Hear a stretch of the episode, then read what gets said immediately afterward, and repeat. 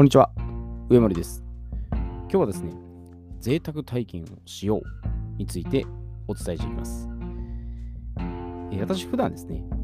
まあ、無駄をカットしましょうとか、老廃物排出しましょうとかですね、まあ基本的にあの引くっていうことを前提に発信してるんですね。だから今回の贅沢って言葉になると、もう結構真逆のことなんで、なんかけしからんこと言ってるんじゃないかなっていうふうに、まあ、思われるかもしれないですね。で、欲しいものではなく、まあ、必要なものを手に入れるっていう認識するんであれば、これなおさらなんですね。で、まあ、今回お伝えしたいこの贅沢体験っていうのは、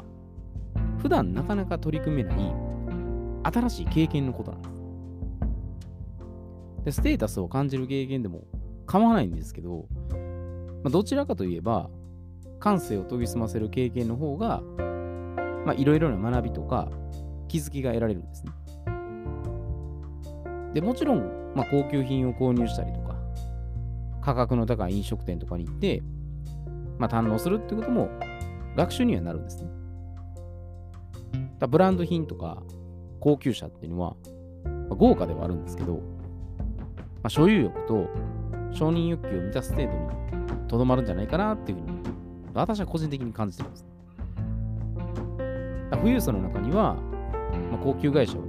まあ、インフレ対策として購入してるってこともあるんで、まあ、目的次第かなと思います。で、私もあのラグジュアリーホテルの和食とかフレンチに、まあ、興味関心があったんで、伺ったことあるんですよね。で、料理の味も素晴らしいですし、で、スタッフの対応とか雰囲気がね、もう気品に満ちていて、あのお客さんのね、心理っていうのを把握してるんです。なんで、まあ、いい意味でお客さん側にスポットライトが当たって満足した気分になれてるんですね。まあ、人によってね、やっぱ好みもあったりするんで評価は分かれると思うんですけど、まあ、高級ホテルがどういう基準でサービスを提供してるかっていうのは確認できるんじゃないですかね。で、まあ、高級品を購入したりですね、まあ、高額サービスを体験するっていうことで、これ得られるメリットとしては、まあ、お金のメンタルブロックっていうのが外れて、価値がどういう場面で提供されてるかを知るっていう、まあ、いい機会になるってことなんですね。でもし、これ自分が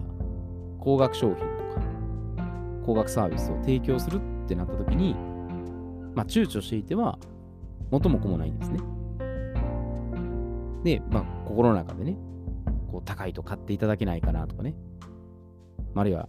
お客さんからなんか相場よりね、これ高すぎる価格だろうとかね、もっと安くしろとかね、値引きしろとか、まあ批判、批評であったり、まあクレームとかをね、言われて、おじけづくかもしれないですね。で、その場をうまくやり切り切り返すですね、コミュニケーション術とか、まあ、相手の状況を俯瞰して、冷静に対応できるスキルがあれば問題はないんですね。ただなんか口先だけの説明ではもう上っ面の説得になるんで、もうすぐに炎上する可能性があるんです。だからこそ、価値を構築して提供し、納得していただける状況にするっていうことが求められてるんですね。だからそれには、まあ、高額商品とか、高額サービスっていうのを自分でやっぱ感じ取って体験するっていうことで、この価値そのものを深く見出せるんです。ただこれ注意することとしては、価値の違いを認識して学ぶってことが目的であって、無駄に散財して浪費するってことじゃないんです。ここはもうはっきりと線引きをして、釘を刺しておくってことが大切です。で私自身も過去にですね、あの女性の購買心理を探るっていう目的が、いつの間にか泥沼にはまってですね、どんどんどんどん殿下の宝刀、レジットカードを使ってですね、まあ、あの散財したって愚かなことをした経験があるだけにですね、非常にこれ身に染みてるんです。では、感性を研ぎ澄ます贅沢な経験をするには、まあ、どうしたらいいかってことですね。で、それは、肉体、感情、精神、経済ですね。まあ、それぞれこれ4つの分野に分けて、リラックスしてですね、まあ、五感で体感できるってことをするんです。だから、ここでも、まあ、五感を使うっていうことは、まあ、非常に効果的なんです。で、まあ、ちょっとこれ分かりやすい具体例としたら、まず肉体面ですね。まあ、普段、まあ、行わないストレッチをしてみるとか、こう瞑想をしてゆったりするとかですね。で激しいトレーニングではなくて、これ逆にゆったりとして呼吸を整えたりとか、本当に動じゃなくて静の方ですね。まあ、こういう動きをするとかです。で、感情面だったら子供と遊ぶとか。で、感情を吐き出して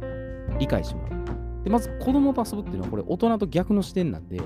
結構いろんな感情をれ,、ね、揺れ動かしたりして、非常にこれ感性で、磨けると思います。もう子供やっぱ純粋無垢で好奇心旺盛なんで、あの子供と触れるとね、意外と感性がどんどんどんどんね、こう磨かれていくと。で、これ感情を吐き出して理解してもらうっていうのは、自分が普段ですね、溜め込んでる感情を、こういうふうに思ってるって素直に出すってことです。八つ当たりするんじゃなくて、自分はこういうふうに思ってるっていうのを素直にです。素直に相手に打ち上げてですね。で、まあ、癒してもらうってことです。だちょっと相手の力をここは借りるってことです。で、精神面だったら、えー、美術館に行って、まあ、感覚を養うとか、陶芸教室に通ってみる。これは私のちょっと個人的な希望なんですけど、なかなか普段こういう場所とかにね、あのー、まあ、アーティストとか本当にこういうのは研ぎ澄まされてるんですね。だから本当に、まあ、リベラルアーツが、ね、こういうのいいっていうのはまさに、こういうアーティスティックな面を学ぶっていうところですね。で、経済面だったら、これは教育機関とか、まあ、施設に寄付をするんです。まあ、寄付に関してはもう黙ってね、やるってことです。公言しないってことです。あとはボランティア活動をするとかですね。で、あくまでこれ本当にもう一例なんでね、あの自分の心がね、素直に反応するってことを、ね、まあ、実践していけばいいと思います。だから物欲とかその所有欲を満たすステータス体験が悪いっていうわけじゃなくて、まあ、普段なかなか体験できない貴重なことですね。これを肌で感じ取るっていうことに、まあ、重点を置いてるっていうだけなんですね。だから贅沢イコール、なんかお金をたくさん消費することっていうふうにやっぱ捉えがちなんですが、ただこれ一つの、まあ、選択肢ではあるんです。もうお金っていうのはあくまで手段であって、体験そのものの目的ではないんです。お金を経由しようとしたら、もういろんな面でね、コストかかってしまうんです。まあ、一度はね、二度は体験してもいいですけど、やっぱやりすぎると抑制できずにですね、最悪はもう借金したりとか、もう自己破産するってことに、やっぱなりかねないんです。やっぱ節度を守って、あの実践するっていうのがやっぱ最良ですね。で、この新しい体験っていうのは、まあ、他にもまあ、多々あるんですね。まあ、要は、自分と真逆の視点です。逆サイドに立って触れてみるってことです。で、私の場合ですね、これちょっとまた具体例で挙げると、まあ、めったに食べない、これアフリカ料理ですね。アフリカ料理なんかめったに食べないんでね、まあそういうところに行ってみるとか、食べるとかですね。で、日頃全く読まない分野の本を読むとか、全然読んだことないジャンルに行って、もう無作為に選んで読んでみるとかですね。まあ、行ったことない地域にあとフラッと旅行に出かけるです。だから特にこれ考え方においては、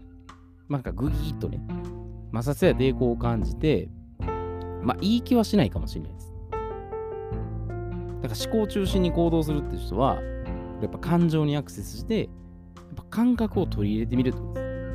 頭ばっかり使うんじゃなくて、本当に感情豊かに表現してみて、どういうものかっていうのを感じてみることです。これ逆もしっかりですね。感情中心に動いてるという人は、やっぱ思考にちゃんとアクセスして、論理的に物事を筋道立てて、俯瞰してみるっていうことを取り入れると良くなるんですね、そこで。だから居心地のやっぱり、ね、悪いところに飛び込んでですね、心と体と精神と魂ですね。ここらにいつもと違う刺激を与えていくってことです。人によってはですね、これ、まあ、12時間睡眠してゆっくりするとか、1日3回サウナでくつろぐとか、ね、まあ、何人かでパーティーをするとか、あのそれなりに皆さんやり方があるので、自分なりの贅沢経験をして、気持ちにまず余裕を持たせるとで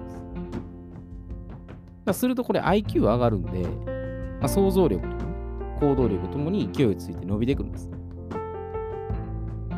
贅沢体験のコツとしては、刺激とリラックス両方のバランスをうまく取るってことです。でこれ私は常々こう発信してるこう陰陽のバランスなんです。だ刺激っていうのはさっき言った逆サイドでやったことないことを体験してみると。まあ、リラックスっていうのはどっちかというと落ち着いて